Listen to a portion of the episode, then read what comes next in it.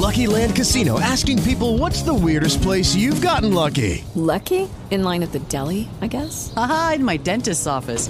More than once, actually. Do I have to say? Yes, you do. In the car before my kids' PTA meeting. Really? Yes. Excuse me, what's the weirdest place you've gotten lucky? I never win and tell. Well, there you have it. You can get lucky anywhere playing at LuckyLandSlots.com. Play for free right now. Are you feeling lucky? No purchase necessary. Void where prohibited by law. 18 plus. Terms and conditions apply. See website for details.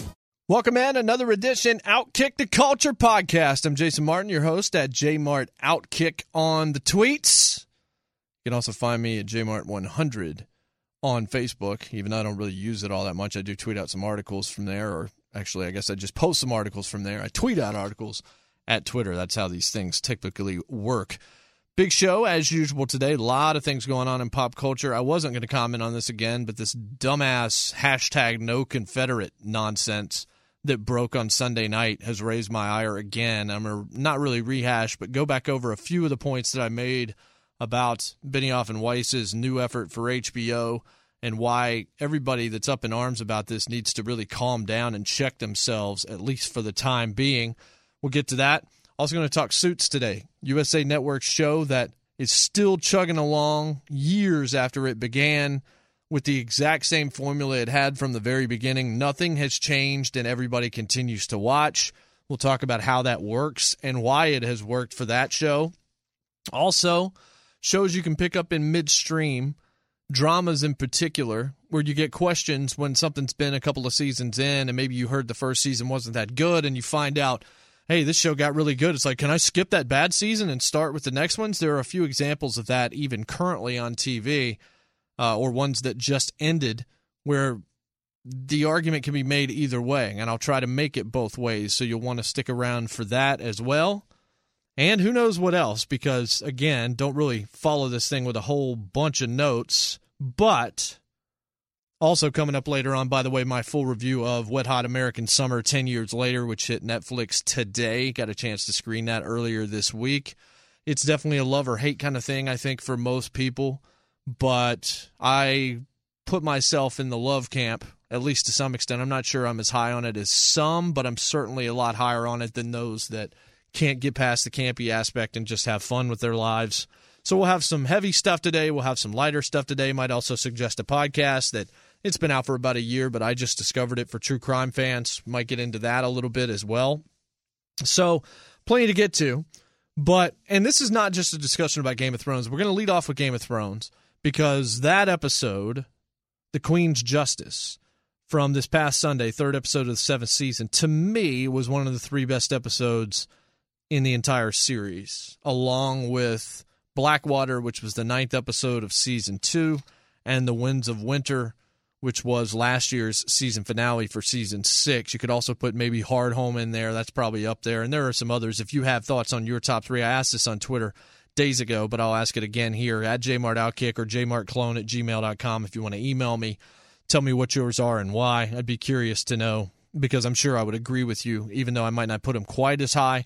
It would just kind of remind me we need to come up with a great Game of Thrones playlist, like the 10 episodes that if you just wanted the 10 best episodes of Game of Thrones, when this thing is all said and done, you already know the story, so you don't need all of the context. What would those 10 episodes be?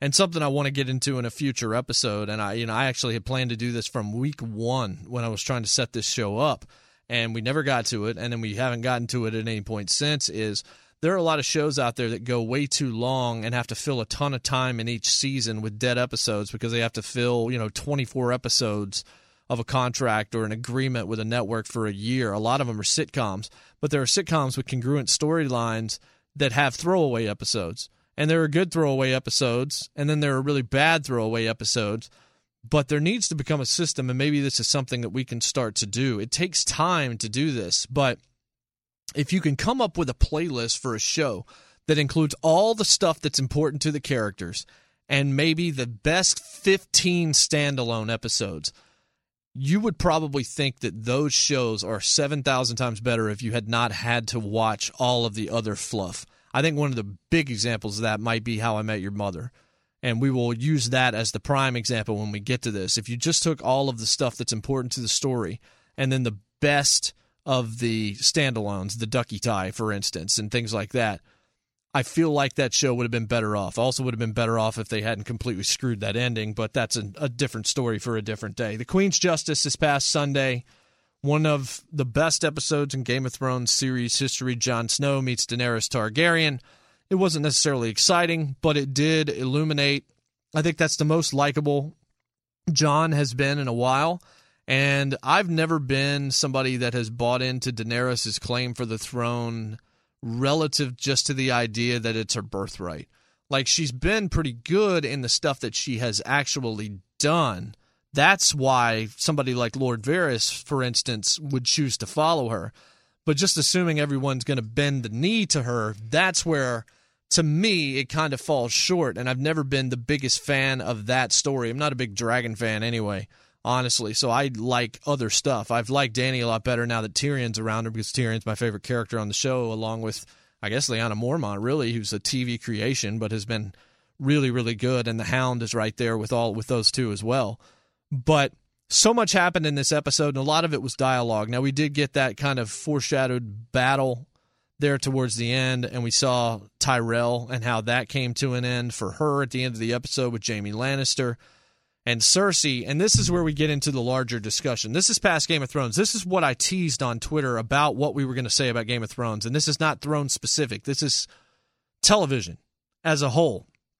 This is the penultimate season of Game of Thrones. Penultimate means next to last. I use that term a lot. Sometimes I don't actually describe it. One thing I told you from the from the outset of this podcast, I'm not going to treat you like you're an idiot.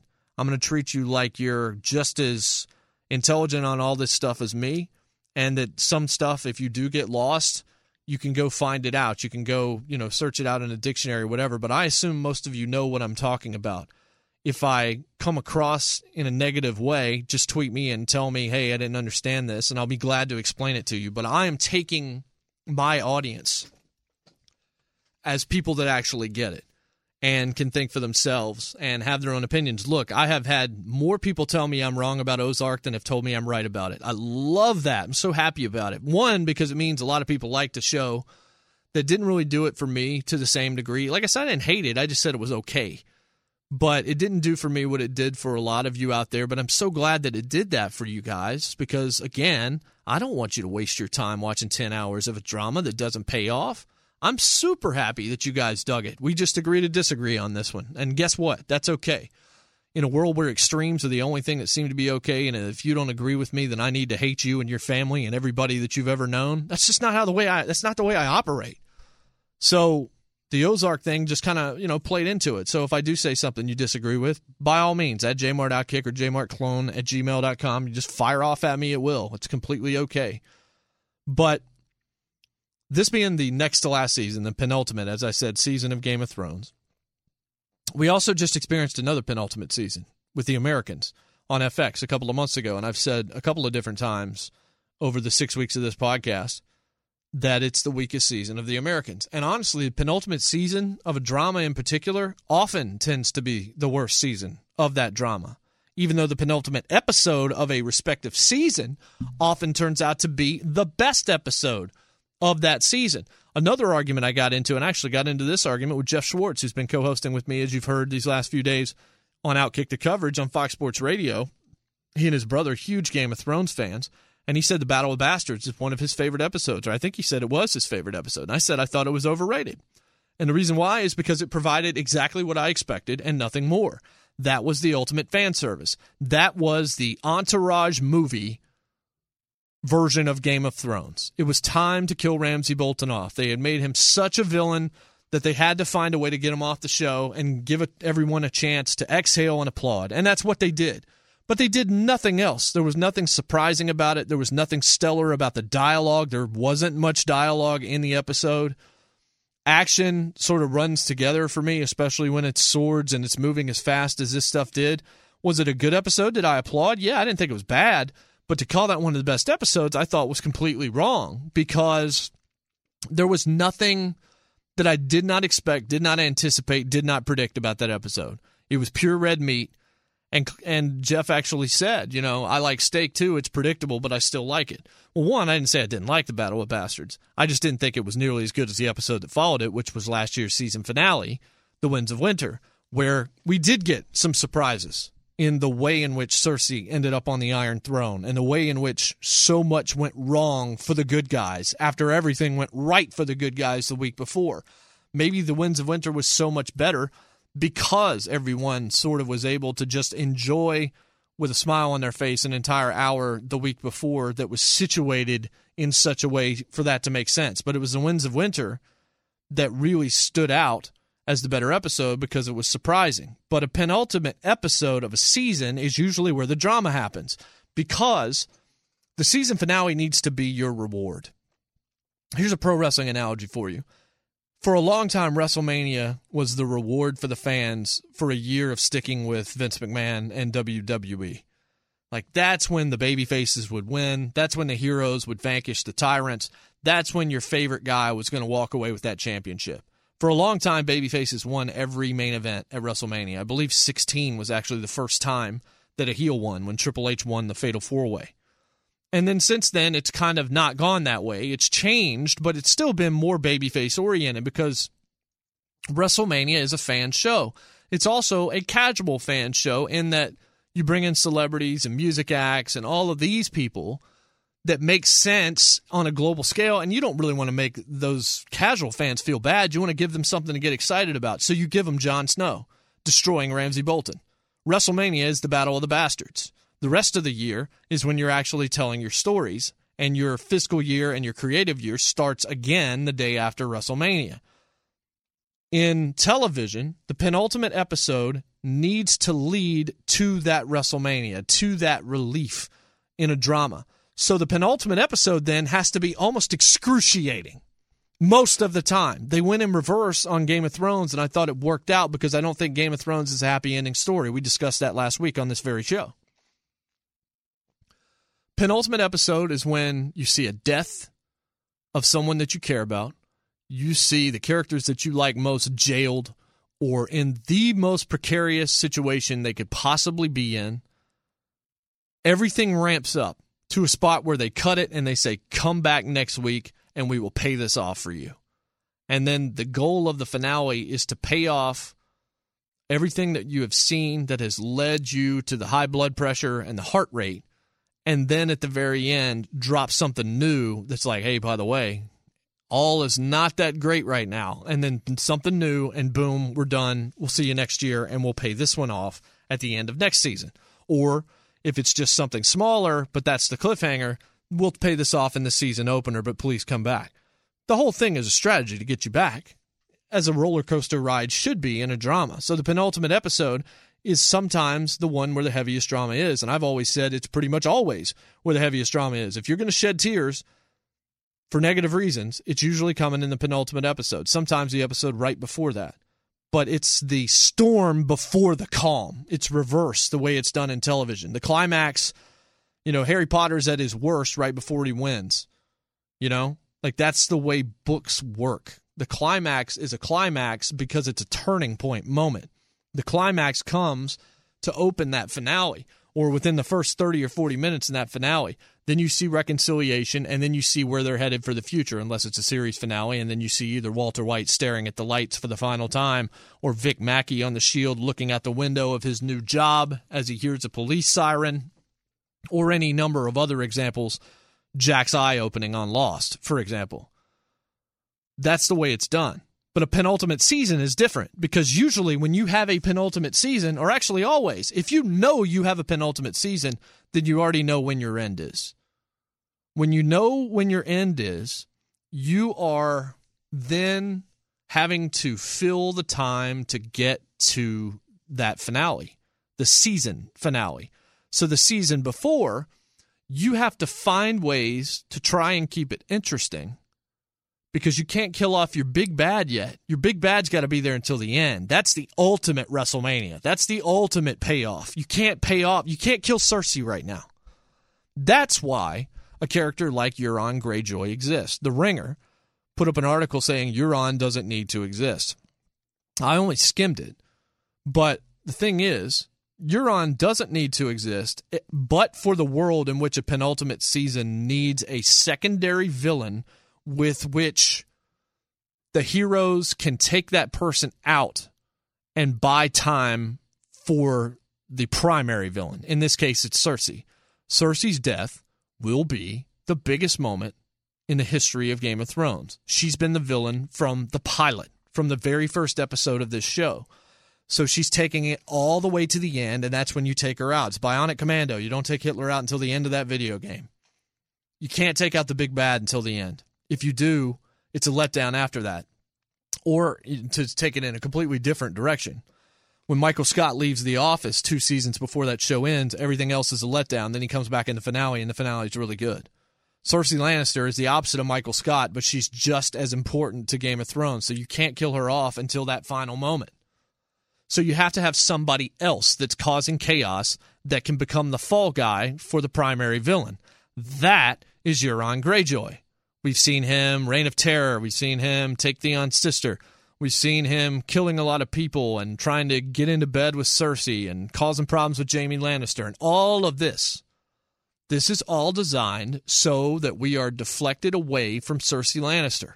All the while, Cersei did one of the most vile and savage things we've ever seen her do on this show on Sunday with the woman from Dorne and her favorite daughter, chaining them up, kissing the daughter with poison lips, and making it so that if they had to even force feed the mother, they would do it so that she could watch her daughter rot and turn to skull and bones right in front of her in a dungeon where she would never get out of. It was the ultimate payback for the death of her own son, meaning Cersei's. But this was cruel, unusual, and just absolutely evil on every level. We hate Cersei Lannister. We're told to hate Cersei Lannister.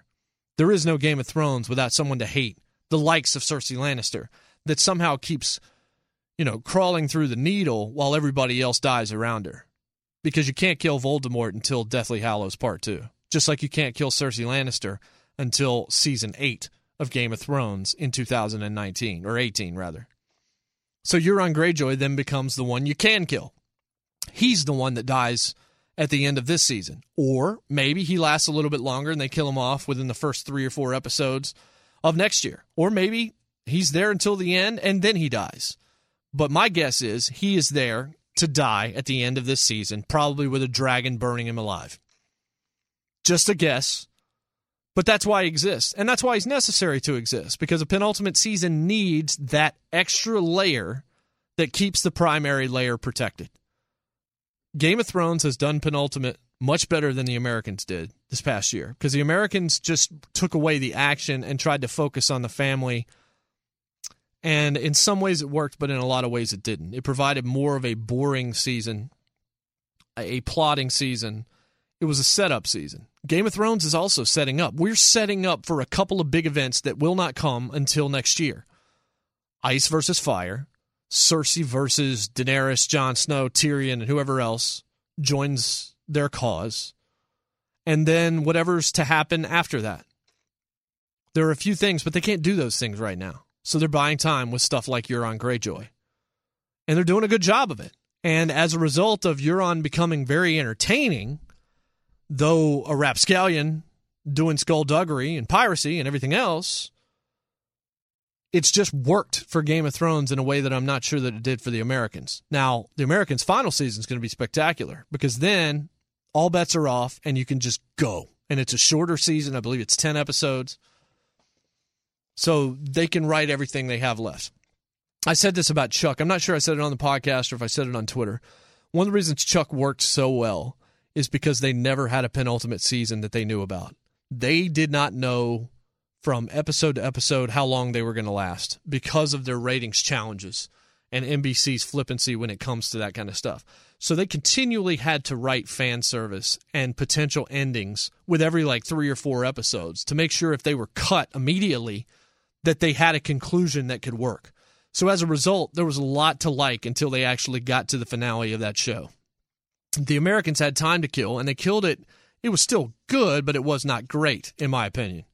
Game of Thrones is having to do the same thing, but they are doing it very, very well. The first two episodes of the season, I would give, you know, B, B minus, maybe in that order.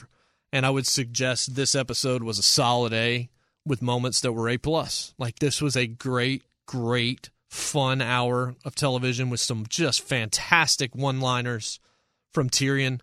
I would say maybe some of his best lines, as a matter of fact two two lines that stand out to me. I trust the eyes of an honest man more than what everybody knows. That's an all-timer. And a wise man said you should never believe something simply because you want to believe it, and the wise man was him, and he got called out by Danny. Two great lines that you could put on motivational posters in and out of the Game of Thrones universe pretty much forever, and they would work out well. But this entire penultimate season, you can look at all your favorite dramas. If it was a show that knew it had an end game, look at the season before the last season and take a look at what new characters emerged that would disappear from sight pretty early in the final season. And you can point back to the idea that they had time to fill and rather than fill it with the regular characters, they brought somebody else in as a distraction to buy time to keep all of the regular characters in place without actually having to get down to the nitty gritty between any of them. It's not always true, but you can see it clearly with Euron Greyjoy in Game of Thrones, and you could see it in many other instances throughout television history. So I thought that might be an interesting way maybe to approach this episode from a different perspective. You all watched it. We talked about it on Twitter. I raved about it. You raved about it. There was so much good stuff here. Bran still found a way to not be entertaining to me, but it was still a nice moment. It's not going to be nearly as nice as when Arya finally reunites uh, with Sansa and everything else. I got a tweet from a friend that said, "Man, can we please kill off Littlefinger? He's creepy. He's necessary as well because you don't know what side he's on." Another interesting thing that came out was Melisandre, and I had another tweet from a listener from Indiana that talked about Melisandre talking to Davos and Davos saying, "You have an interesting accent." And said maybe that means it's Melisandre that's passing along information to Cersei Lannister because we know someone is. We'll have to see whether or not that's true, but it's an interesting theory, certainly. And Melisandre's just sort of meandering around right now, but she's still there, and it doesn't really make sense anymore why she is, unless there's a bigger purpose. That's another thing to watch for in TV. If a character is just hanging around that doesn't really have a role anymore, keep your eye on that character because something's probably coming from that. So I think that was sort of an adept point. I'm not willing to say, yes, that's true, but I do think that there's a very good possibility that there is truth in that statement. So that's my thoughts on Game of Thrones. Thought it was a really great episode. Makes you excited to see the spoils of war in two days on Sunday night. If you want to see some early photography from that episode, I tweeted it out. HBO sends me that each week, and then I do the same thing. Somehow Siri just started on my iPhone and actually started transcribing everything I was saying. That was freaky. So I'm going to look down at my phone to make sure that doesn't happen anymore. Okay. Let's talk about Suits. Suits is interesting because Doug Liman and the folks behind Suits originally had a concept I thought was very good for USA. And this was during the blue sky time. We talked about the blue sky a few weeks ago, where there was always a happy ending each episode technically had its own little happy ending. There were a few that would not because you were still trying to tie longer stories together. Burn Notice, White Collar, Covert Affairs, even Monk, but Monk had the one story that went from the first episode to the end, and actually most of these shows do. And then they have minor stories in between. Monk was trying to find out what happened to his wife. Michael Weston was trying to get unburned and then eventually out of the spy game. Neal Caffrey, Peter Burke trying to find their way through the problems that they had had. Neal maybe getting away from crime or maybe going back to crime after everything. Annie and her situation with the CIA. All of these kinds of shows have been this way. And then comes Suits. And Suits has a premise where, from the start to the end, you kind of assumed you knew what was going to happen. You've got Harvey Specter at Pearson Specter, or I guess Pearson Hardman when it first started, and then they took Daniel Hardman's name off and eventually put Harvey Specter on the wall at the law firm. Harvey Specter, slick lawyer with great suits, had Louis Litt there, had Jessica Pearson there, Donna Paulsen, Sarah Rafferty, who I find to be one of the most attractive females on the planet. Been in love with her since the day that I saw her on that show, and a great character as well. And then you got Mike Ross, and Mike Ross is a guy who was thrown out of college for cheating, who has a photographic memory, the likes of which you just don't see. Eidetic to a ridiculous degree. He forgets nothing he reads. He can read quickly. And he's whip smart. But got thrown out of school, was on marijuana, was kind of being chased after doing a deal for a friend of his that was just a bad influence on him, and hid out in what turned out to be an interview room at a hotel for this law firm. And he came clean with Specter when he went into the office and then basically said, I'd never forget anything I read, and somehow parlayed that into a job at Pearson Hardman, where basically Donna knew the secret, Harvey knew the spe- knew the secret, and Mike Ross knew the secret, and that was it. Later, everyone would find out the secret. I wondered from the start whether or not the secret was going to be kept pretty much until the end, whether or not the show was going to end with him being arrested, because that made sense. That was the usual trajectory of a USA Network blue sky drama. Here's the story that's going to carry us to the end. And then a funny thing happened. He started telling people a lot faster. Peter Parker told everybody he was Spider Man. Bruce Wayne took the mask off in public, basically, is the effect of what happened. Told his girlfriend, Rachel, Meghan Markle, who, of course, is all over the news these days, for positive reasons, not negative. Tabloid, but just because of who she's associated with in the royal family. Obviously, Louis Litt would find out. Jessica would find out. They would kind of go to the mat for Mike, even though their jobs were all at risk. Mike would eventually give in to save them all and went to jail. He's already gone to jail and he's already gotten out, and now he's accepted into the bar. Show should be over, right? But it's not. The same formula that existed with Suits from the beginning still exists now. This is a show about lawyers and about the law that almost never shows anything inside a courtroom. It's basically a primetime soap opera, but one that's done very well. The Good Wife showed you more in the courtroom, and the cases made much more sense. One thing about Suits that has always been true is if you watch Harvey and Mike and Louis and all these people associate with their clients, you can get lost in the cases almost immediately. Like just totally lost because they're talking about contracts and all of these things. You can pay attention to the broad swaths, but if you actually start paying attention to the details, you just it's not that much fun anymore. But that's not what Suits is about. It's about those people.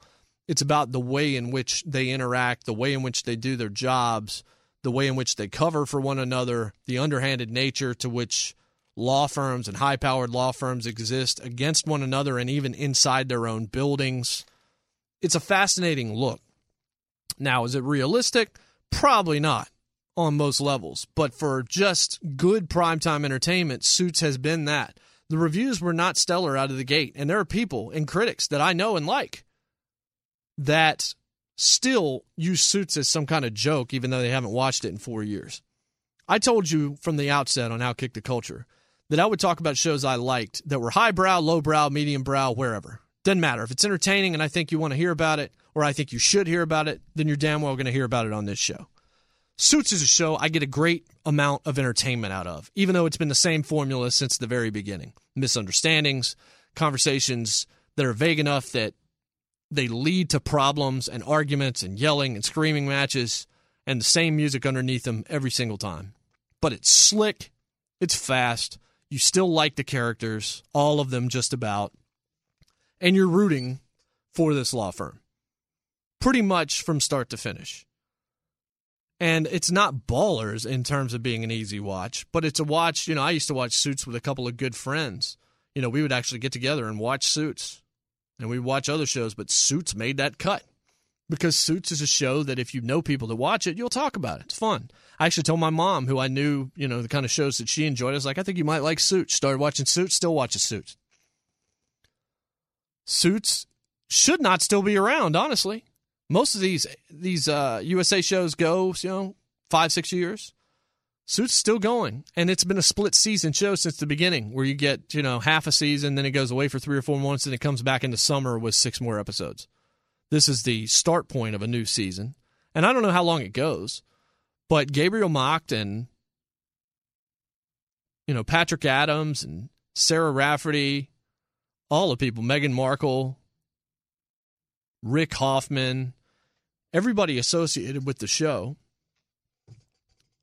they've all stuck with the show. We haven't seen a whole lot of departures. We've seen people come in and they've stuck, but this show's done a really good job of keeping its cast alive. And you know what? USA has done a good job of that through the years. Burn Notice, the four that needed to stay there the entire time were there the entire time. And then they brought in Jesse, and he was there until the bitter end. White Collar would not exist without Peter. It would not exist without Neal. It would also not exist without Tiffani Amber Thiessen or the other important characters inside the FBI. Guess what? They were all there until the very bitter end. Covert Affairs, Auggie and Annie were there. Annie's sister was there. You know, Auggie's other love interest was there. Peter Gallagher was there. Everybody important to that show stuck around. A lot of actors on a lot of shows end up getting tired. Mandy Patinkin's a key example of this. Left Chicago Hope left Criminal Minds. Somehow is still with Homeland, but it's mainly because finally he's on a show that doesn't need as many episodes. They can tape those things and then he can go do his stage acting or whatever it is. He's kind of a different cat for sure. If you've ever, you know, read a bio or watched an interview with him, he's he's a little different. But USA's been able to keep most of their cast together. They've never had a show though that hasn't been a blue sky show. And while Suits does often end with a happy ending, it ends with a happy ending with a twist almost every time, and a better twist than most of those shows have. It's closer to an actual drama than it is a Blue Sky USA show. And maybe that's why it's still here. And not just here, but still doing great ratings. It felt like when they went to prison, they were running out of ideas, and now it's come back and it's a lot of fun again. And Mike's out of jail and the secret's out. And, you know, now we don't even have that anymore. There's always that point where, man, I wish Peter would tell her that he's Spider Man. No, you don't. You do, but not until the end. Because once that happens, it's over. Just like, man, I want Jim Halpert and Pam Beesly to get together right now. It's five episodes into the first season. No, you really don't. Because let me tell you what happens when they get together. There's only two options here. To continue with them doing anything important, you have to create arguments that otherwise wouldn't exist. Or their story ends or it's a pregnancy thing. That's pretty much all you got.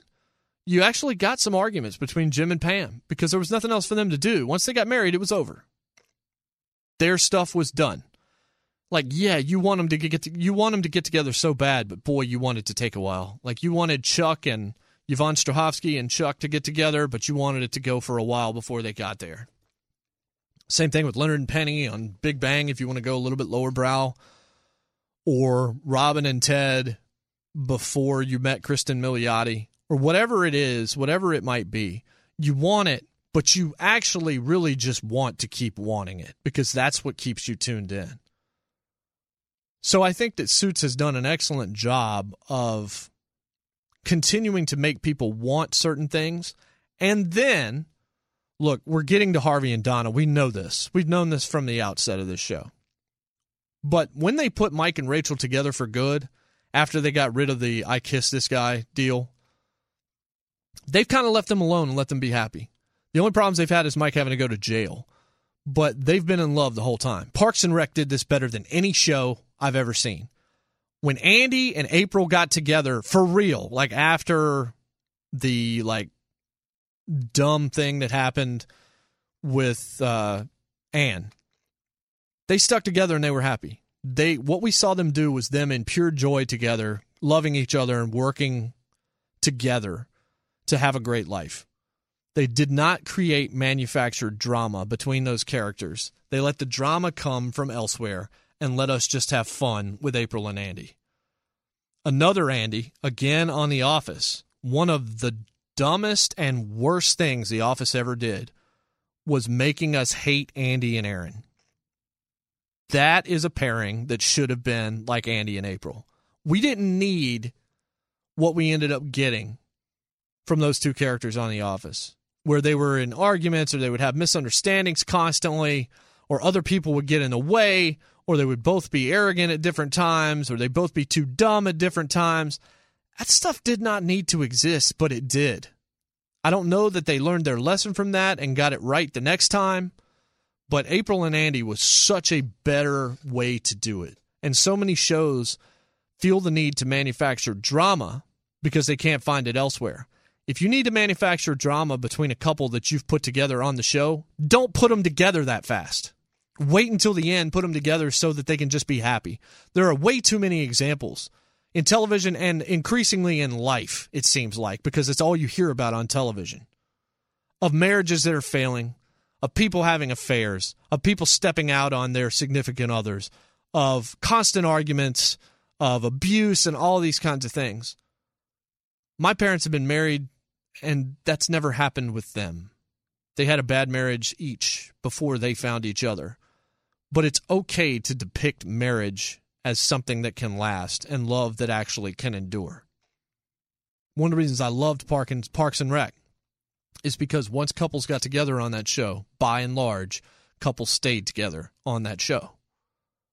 There was a heart behind Parks and Rec that you don't find elsewhere. And it wasn't in every character because that's not exactly how life works. But April and Andy, Ben and Leslie Knope, two prime examples on that show where when those folks got together for good after an initial problem, they were good forever. And it wasn't just because of, and it didn't just relegate itself to, well, they're going to have a baby now and that's going to become their storyline. It's like they ran out of stuff on The Office for Jim and Pam to do. It's one of the reasons, among many, why The Office did not rank higher on my comedy list. I could only get it to nine. When it was great, it was as good as we've ever seen. But there was way too much stuff in the middle and towards the end where they were just trying to stay afloat and had run out of good ideas, so they found ways to make it cringeworthy in non natural ways, in artificial ways. So that's something to think about. And suits, like I said, Mike and Rachel have generally been happy. They've had problems, but not amongst themselves. That's another key. There can always be extenuating factors that can change things. But Suits is still going strong. At ATX, they did a cast read where most of the cast was down there. I saw some of them. I wasn't able to attend it because I was at another panel. But it was one of the most attended events of that entire weekend. The, the entire Paramount Theater was sold out on a Sunday afternoon for that table read. Paramount Theater was not really packed throughout much of the weekend in the events that was there because it's a big place. Not for this. Everybody was there for Suits. So the critics and the highbrows can act like Suits is, you know, throwaway or not up to the level of something that they should cover or talk about. That's not the case on Outkick the Culture. When I feel like it's worth talking about, by God, we're going to talk about it because that's just the way it should be. Suits is a show that right now demands your attention. If you have not watched it, try to find it. I think you'll enjoy it. Is it going to win Academy Awards? No. Does it need to win Academy Awards? No. Not everything does. Same thing we said about Ballers, who had a really bad episode on Sunday night, especially the monster truck scene. But I digress. Suits is entertaining. It's pulpy. It's in some ways a nighttime soap opera, but it's a pretty smart show and it's slick and it moves well and there have been some big name actors and some people you recognize from other places, Game of Thrones, The Wire, to name a couple, that should interest you, quite frankly. And they've added Dule Hill from Psych and The West Wing, and love Dule Hill, and I think he's going to fit in beautifully. He's already he's already got that same kind of sense of humor that Macht and Adams have when they're on screen together. The movie references, the sarcasm, all of that. And then you need a lovable loser, a lovable villain. And that's what you get in Rick Hoffman's Louis Litt, who might be the best character on the entire show. But there's a lot to like about Suits. You should watch Suits. That's basically what I'm getting at. Now let's head to Netflix and a show that I don't know how many of you have actually seen. I don't know how many of you saw the original film, 2001. Uh, Wet Hot American Summer, the name of that, it became a cult classic. And the thing about cult classics is you either get it or you don't. It's a cult classic because it's not a widespread appeal thing. It's something that has found an audience, usually a smaller audience, but a very passionate audience there have been many such examples of things that have just become cult classics that weren't supposed to be. Starship Troopers would be an example of one. I'm not sure that's actually discussed as a cult classic, but I've always seen it as such. I couldn't stand it, but a lot of people swear by it. Richard Linklater, who directed Boyhood and A Scanner Darkly, and he's one of my favorite directors, did Dazed and Confused, which is a film that I've seen maybe more than just about any in my lifetime, certainly probably in the top 10. And a funny story, I went and saw that with my mom because I heard, wow, this is going to be Academy Award contender, mom. Let's go see this. Had no idea what we were in for at that point because I was still in high school and just didn't know. And ended up, you know, mom was a little bit upset that we ended up in the theater and you know, she's kind of embarrassed that I'm seeing all this marijuana usage and all this stuff, but it was fine. Ended up buying the soundtrack like a week later. One of the great soundtracks. You know this. If you're listening to this and you're around my age, you remember Slow Ride and Foghat and Tuesday's Gone, Lynyrd Skynyrd and Cherry Bomb and um, Stranglehold and all of that stuff. Just a fantastic rock and roll hoochie coo and School's Out. I could just keep going. But Linklater's first film is called Slacker. Slacker, I went back and watched years after I saw Dazed and Confused. I was like, oh, great. This is kind of like where Dazed and Confused came from. Here's Slacker. And so I check out Slacker. Slacker's a cult classic. I knew that. I heard about it. Oh, I'm going to love this. I didn't like it and I've tried to watch it twice and I still don't like it. Just didn't get it. So sometimes cult classics work and sometimes they don't. Depends on who you are. Wet Hot American Summer is another example of that. It's a love or hate proposition. I do not know a single person out there that has watched either the film or First Day at Camp, which came out two years ago on Netflix in the summer, eight episode series, and feels wishy washy about it. It's like, you know what? It's all right. I've never, ever, ever met anyone that has any opinion but an extreme if they've seen it. What it has going for it is a just absurd cast of talented comics and especially improv artists. Just listen to this list, and this is just from the 10 years later. Now, Bradley Cooper was in the original movie, and he was in First Day at Camp, but because of scheduling conflicts, he had to be replaced, but he was replaced by somebody really good, and you're going to like it. I'm not going to spoil that for you if you haven't seen it, but it's really cool. Maybe we'll talk about it next week. But here's a list. I'm just going to run this down. This is straight off of Wikipedia. It's just easier than me having to write it down or remember it all.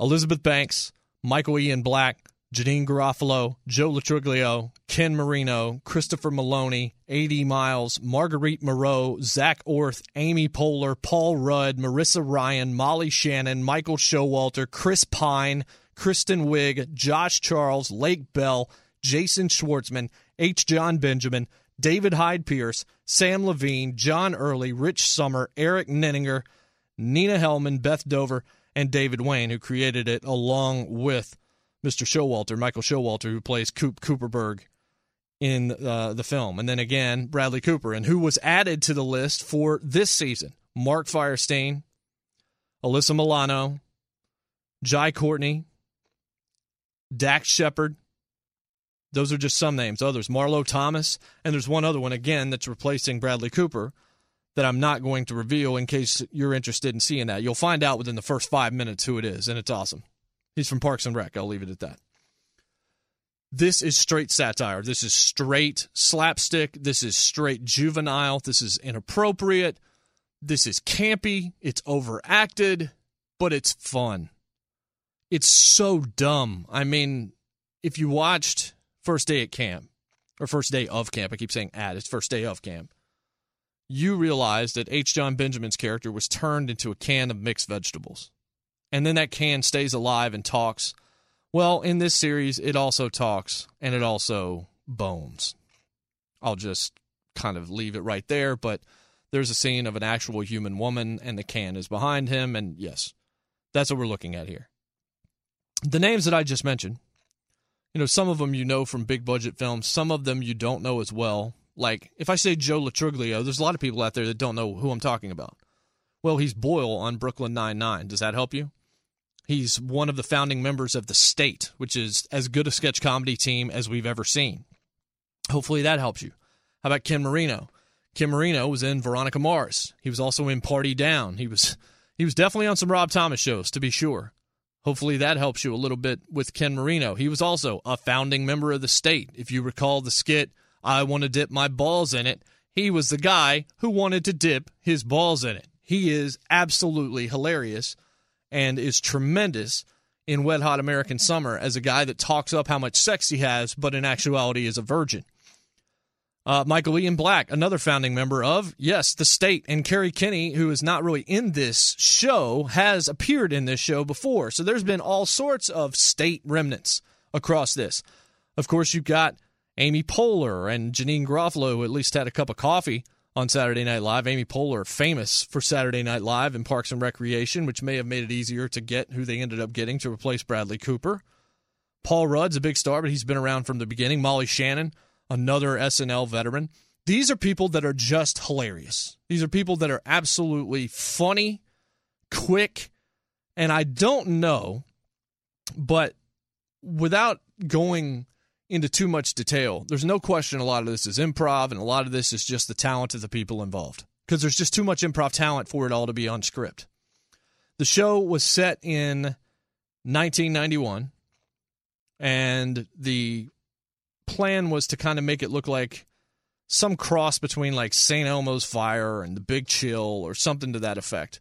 A lot of it has to do with sex and romance. It does. There's no question about that but there are fart jokes and there are guys duking themselves. Yes, that's a word that I just chose to use for some reason. There's all sorts of just stupid stuff, just so dumb. And then stuff that's so outlandishly over the top, like in the movie where we see heroin being shot when they're, you know, out on a on a pathway in a truck. Like there's just so much stuff that is ridiculous about this show. If you don't turn your brain off completely, you cannot enjoy Wet Hot American Summer. But if you can, and if you can just shut the hell up, stop thinking, and just enjoy what it is, it really is a joy to watch. I'm not going as far to say it's some A plus show. It's not going to win a bunch of awards, but you like all of the people in this show. There's so much talent around it.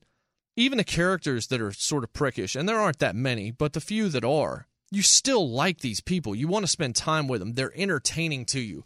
The thing about Wet Hot American Summer, at least for me, always has been I like watching these people and watching them do their thing and have fun doing it more so than I do the story, which is patently absurd and always has been.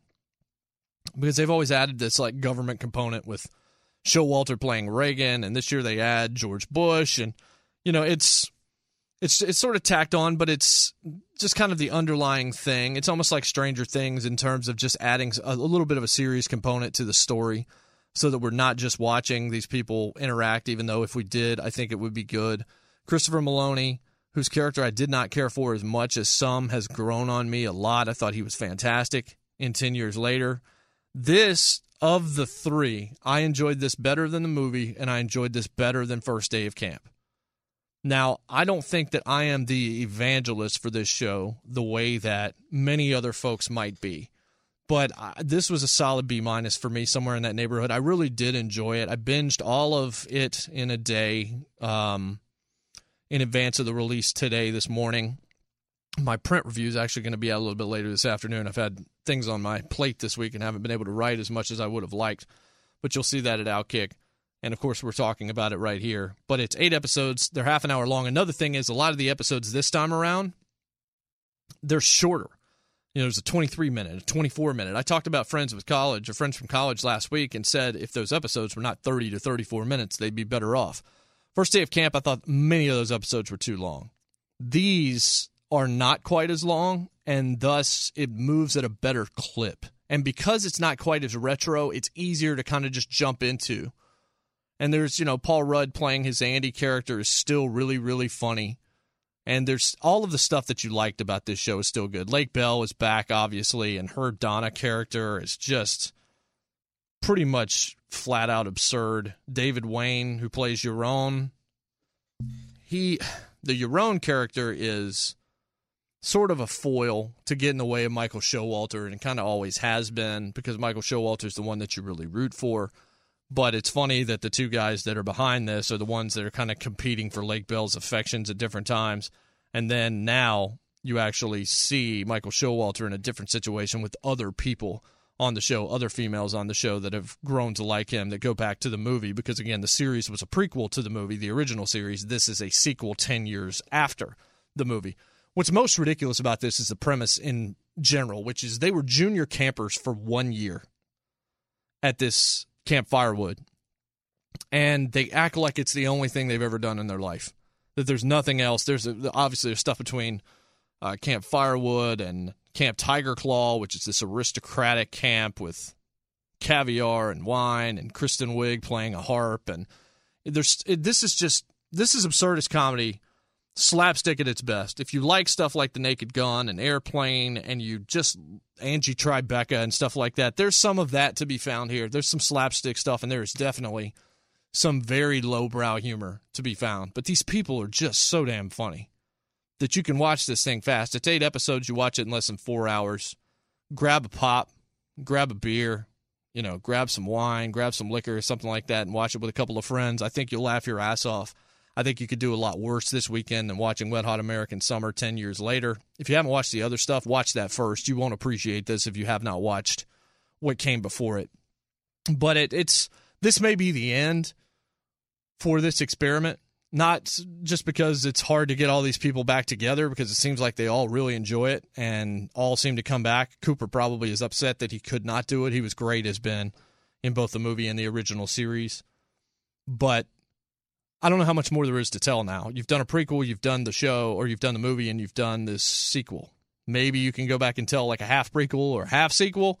I think maybe this is probably the time to let it go because they've ended on the highest note I think that they've had of the three efforts so I, I did. I, I, enjoyed this a lot. I'm curious to get your thoughts if you have seen it. So you can tweet me at jmartoutkick. Let me know. You can email me at jmartclone at gmail.com. And you can talk to me about it there as well.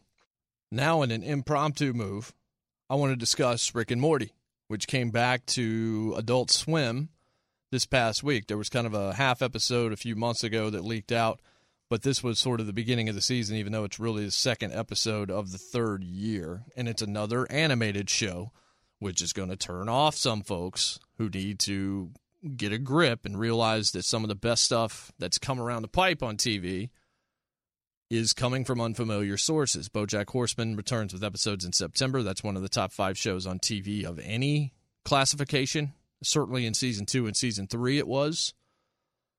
And here's Rick and Morty. Rick and Morty is as dark a show as exists on TV. Hey, so is Bojack. Rick and Morty has some sophomoric stuff to it, you know, like the farting out of the coffee cups and stuff like that. But in general, and if you read about Rick and Morty, and you can find article after article about this, it's a show that bases itself in existentialism and nihilism. Justin Roiland and Dan Harmon, who of course you know from Community, the latter there, those two guys created it. Animated show about a grandfather that is not really based on Dr. Emmett Brown from Back to the Future, but that's pretty much what it feels like. And Morty, you know, Rick and Morty, Doc Brown and Marty. Morty was, at least originally, was kind of portrayed as sort of a slower kid, but he's kind of since that's dropped to some extent. Not entirely, but Morty's not the idiot that Morty was originally. He now knows what his grandfather is up to, which is going across universes and dimensions on adventures, often as a pirate to steal things or cause trouble. And then you take that half of the show, and then there's Morty's family and the family drama that goes in with a marriage that is very, very either off and on or right now completely off, a sister that's sort of out of her mind and selfish and all that. So you have these two things going on together. But if there's one really good description of Rick and Morty, it comes from Morty, who actually quoted in an episode called Rixty Minutes, which was in season one. I think it was episode eight. He says, and you've probably you may have seen somebody wearing a T-shirt that says this and didn't know what it came from. This is where it came from. Nobody exists on purpose. Nobody belongs anywhere. Everybody's gonna die. Come watch TV.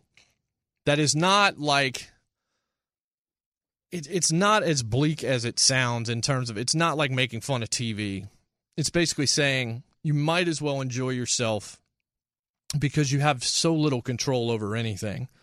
I'm reading this from splitsider.com now, which is a good place to go if you want to read about things going on in comedy, both in television, film, as well as, you know, in stand up and things like that. But I think that this is really interesting the way this is put by Phil Stamato, a uh, writer for them who lives in New York. This episode, meaning Rixty Minutes, of Rick and Morty isn't overly optimistic, but when I'm overwhelmed by the nightmares of this past year, I find Morty's philosophy to be an effective antidote. There is a kind of pain to realizing that it's impossible to expect fairness from the world because it's impossible to expect anything from the world. Indeed, virtually everything about any circumstance is completely absurd in view of the whole. So when the world seems to be reaching peak absurdity, it's helpful to simply take stock in what you enjoy and build from there. That should be on the back of the DVD case. I own both seasons. You know what? Like, I have them on my DVR. I have from the beginning. It's on Hulu. If you want to watch some of the older, the earlier episodes, the entire thing is there for you. But I also bought these Blu-rays when they came out. I wanted it to look the best it could. I wanted the extras. I wanted the curse words in there. This is a show that meant something to me. I actually bought two Funko Pops as well. I bought the original Rick and the original Morty Funko Pops. They're on my bookshelf right now in my office. This show is great. And, you know, it's got aliens in it and portal guns and all sorts of stuff like that but mixed around it. And they also have parody stuff, like they've gone to Mad Max now and gone Fury Road route over this last. Uh, actually, they did it here in this last episode. But mixed around it is thoughts of death and suicide and divorce and heartache and pain and feeling useless and meaningless. And the idea of Rick and Morty, there's an infinite number of universes with an infinite number of Ricks and an infinite number of Mortys and they're sort of the two things that kind of tie everything in the world together. There's a council of Ricks, and they sort of control the world behind the scenes. But it's sort of the idea of how insignificant you are, and that stuff like, hey, just go watch TV, that's something you can control. You can enjoy yourself for a short period of time around this universe that could spiral out of control and put, for example, someone that you don't like in the White House. And I'm not speaking about the current inhabitant or the past inhabitant. I'm speaking more just metaphorically out in the ether. There are things in this world that are going to upset you pretty much every single day. So when you have an opportunity to find something that brings you joy, you do that. For Rick, it is doing the stuff that he's doing across the universe and doing it with his grandson and now with his granddaughter. And, you know, he still likes his daughter as well but it's more about her kids and specifically Morty because of the importance of Morty to the rest of the Rick and Morty universe. So there's nihilism here, there's existentialism here. There's so much going on behind the scenes of these 21 minute episodes. Dan Harmon, at one point, said that the series was a cross between The Simpsons and Futurama, balancing family life with heavy science fiction. That's actually from Wikipedia, but he has said that on a number of different things. Dan Harmon has also said that you can start this show anywhere. This is something that I said we were going to talk about about whether or not you could get into certain shows after the early seasons that maybe weren't as good and still enjoy them to the full extent. Rick and Morty, you could pick up any episode and you can watch Rick and Morty. I would suggest you watch it from the beginning because there is a story here, especially towards the end of the second season, where they finished the year with Nine Inch Nails hurt, as Rick had to make a what at the time looked like a selfless decision to extricate himself from Morty's family because of the damage he was doing to all of them. Turned out that was not the case because Rick Sanchez is Rick Sanchez, but it kind of gets to the heart of it you can watch it. You could just start right now and watch it and you would enjoy it, but you would not get anywhere near what you should get out of it if you watched it from the beginning. So Rick and Morty is back. You should put it on your DVR. If you have not watched, go to Hulu and watch what's already out there or go to the on demand that you have with your television service. You can probably watch a good bit of it there. It is worth your time. It is dark despite being animated. The way that they utilize the characters sometimes is very sophomoric but at the same time, there is so much depth behind this show that that's the reason why it's endured. That's the reason why, if you go to Atlanta right now and you go into one CNN Center, into that Turner building, and you get towards the store, you're going to see a giant Rick Sanchez holding a bottle of liquor, drunk, sitting on the bench that you can then sit next to. I know that because I sat next to that Rick statue a couple of years ago. This show has become it's not a cult classic. This show is becoming a serious, serious contender for something that most people are interested in watching that know anything about it. And it's helping to change the perception of animated programming, along with Bojack Horseman. These are the two shows that stand out above the rest. There are others. I think Archer goes for the lowbrow too often, but Archer certainly has been very good a lot of the time.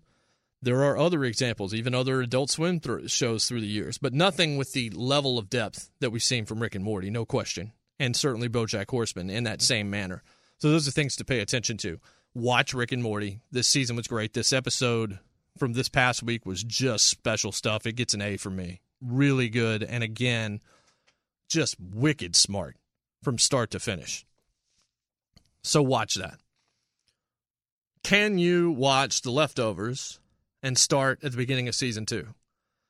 Can you watch Better Call Saul and skip the first six episodes and get into it there?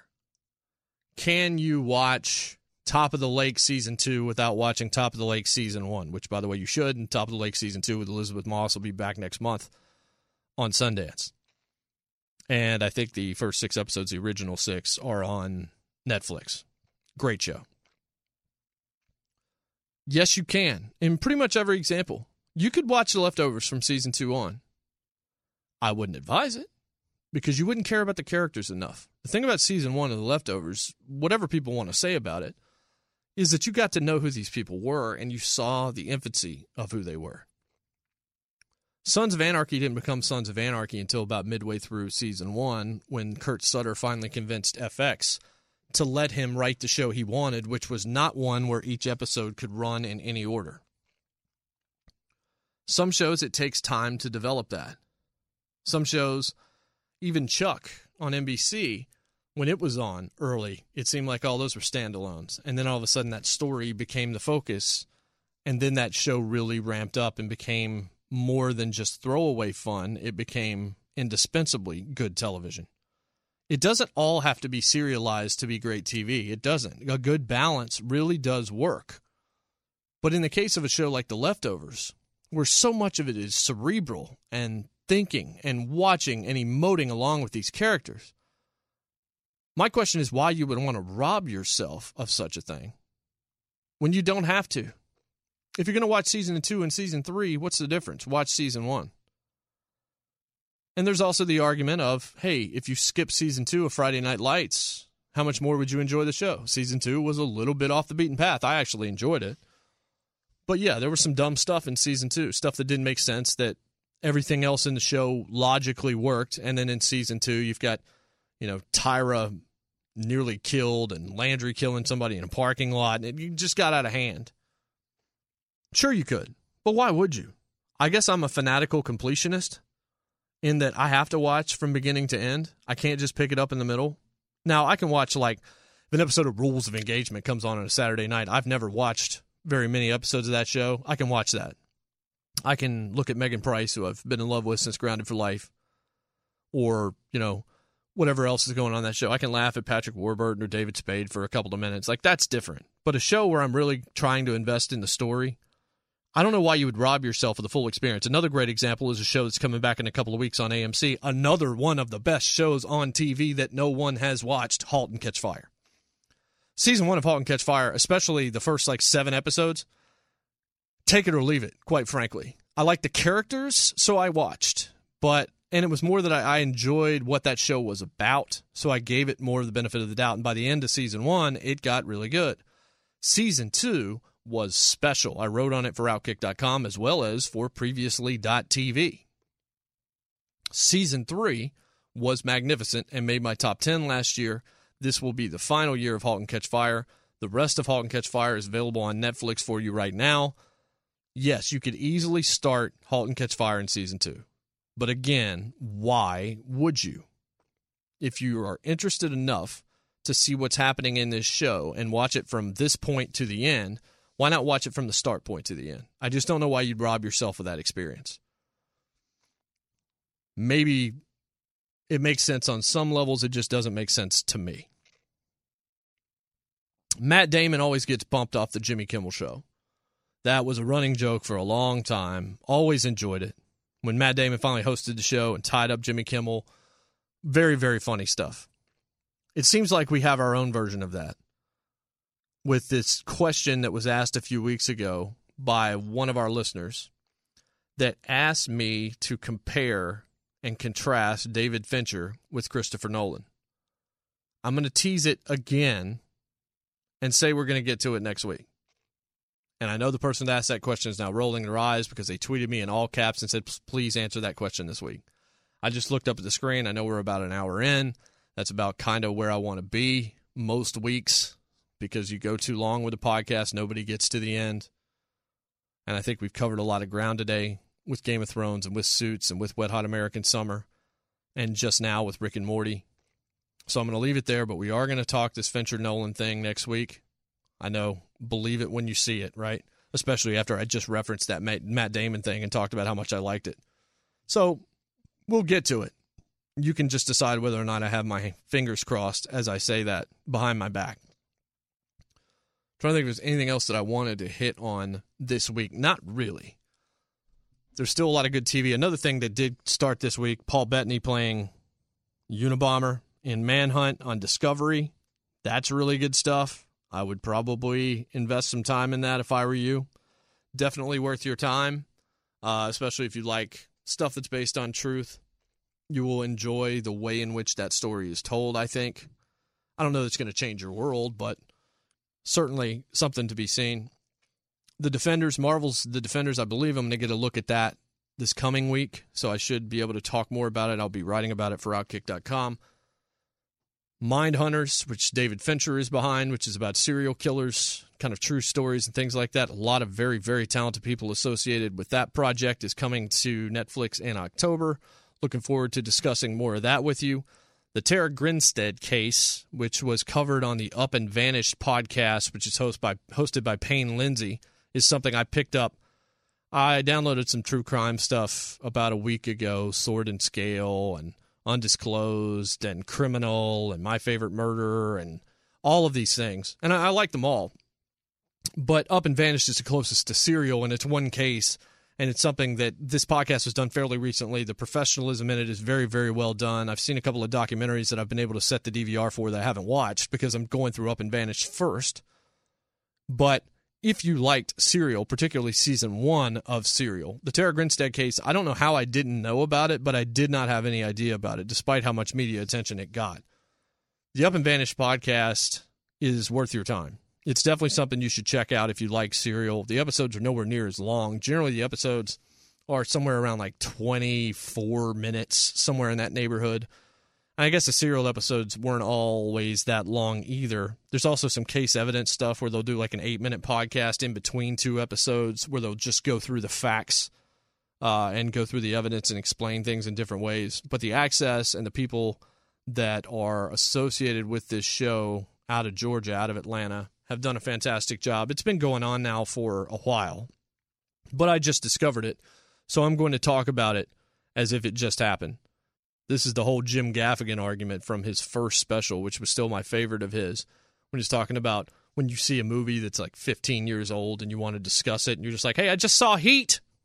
And everybody's like, yeah, that movie came out 12 years ago. And you're like, yeah, but I just saw it and I want to discuss it now.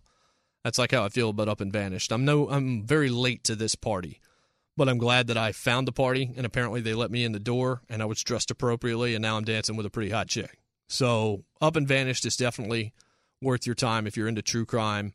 Uh, it's an easy listen. It's something you can listen to if you have any kind of a road trip. Hopefully, this podcast is part of that uh, list as well for you. But definitely, Up and Vanished, something to check out. So I wanted to throw that out uh, in the final moments here. So Rick and Morty, check it out. Suits, if you like, it's just pure entertainment. I'm not saying every. It's not going to win Academy Awards. It's not going to win Emmys. I mean, obviously, it's not going to win Academy Awards, but it's not an award show. It's just a fun show. Talked about Ballers last week. Suits another example of that. Higher end to me than Ballers. But Suits is just a show you can enjoy. And you should. We should enjoy things in this life. And I talked about Rick and Morty, which is a show you can enjoy despite how heavy it is and how it's about nihilism, existentialism, and nothingness. And then Game of Thrones, the Game of Thrones discussion that led us into penultimate. I want you to give me examples. At jmartoutkick on Twitter, jmartclone at gmail.com of penultimate seasons of shows that didn't work for you, or penultimate episodes of your favorite dramas where you can look at the philosophy that I laid out for you, these theories and these theses that I've laid out for you, and see what I'm saying and understand maybe why these shows lay out the way they do in the next to last episode and in the next to last season. I think that's an interesting discussion I look forward to your examples. I gave you a few, but you guys always blow me away with some of the stuff that you come up with. So I look forward to that. Also look forward to talking to you all on Monday on Outkick the Coverage as I'll be in for one more day with Jeff Schwartz before Clay comes back from Costa Rica. I look forward to talking to you all next Friday right here again on Outkick the Culture. Again, if you're a sponsor out there listening, hey, look, these numbers are good. I would love to take your money and hawk your product and use your product. And finally, I was on a podcast doing an interview on sports media and, well, it ended up being on television and all sorts of other things. It was the Cover 32 podcast and ended up, you know, I thought maybe do 30 minutes Turned out not to be 30 minutes. Uh, turned out to be much more than 30 minutes. Turned out to be more like an hour and 10 minutes. But a lot of people really, really enjoyed it. It was Bobby Burack. He's a just a college, a young college kid that's trying to get ahead of the game before he gets out of school. So he joined this Cover 32 upstart group that there's a podcast for each team in the NFL. And but most of our stuff was about the media. So if you like Outkick, I talked a lot about how we do outkick the coverage, how our brand works, what differentiates us from other folks in the space. And then we talk some leftovers, some Game of Thrones, even some pro wrestling, some Jon Jones, some Brock Lesnar, some UFC. Had a good time with Bobby. So if you uh, have a chance, I've tweeted it out from my account. But if you just subscribe or look at the Cover 32 podcast, I'm one of the latest episodes. So if that interests you, apologies for the audio quality. We were just having an awful time trying to get it recorded and cell phones and Skype and – all sorts of drop offs and all those kinds of things. It happens, but it's it's it's audible. You can hear it. Not as clear certainly as this is, but it's worth. Uh, I, I think it's. I think you'll enjoy it if you like hearing from me, and obviously you would. My voice is like butter, right? I think you've heard enough of it for this week. I'll talk to you next week. Outkick the Culture. Dunzo. See you next week. With the Lucky Land slots, you can get lucky just about anywhere. This is your captain speaking. Uh, we've got clear runway and the weather's fine, but we're just going to circle up here a while and uh, get lucky. No, no, nothing like that. It's just these cash prizes add up quick. So I suggest you sit back, keep your tray table upright, and start getting lucky. Play for free at LuckyLandSlots.com. Are you feeling lucky? No purchase necessary. Void where prohibited by law. 18 plus terms and conditions apply. See website for details.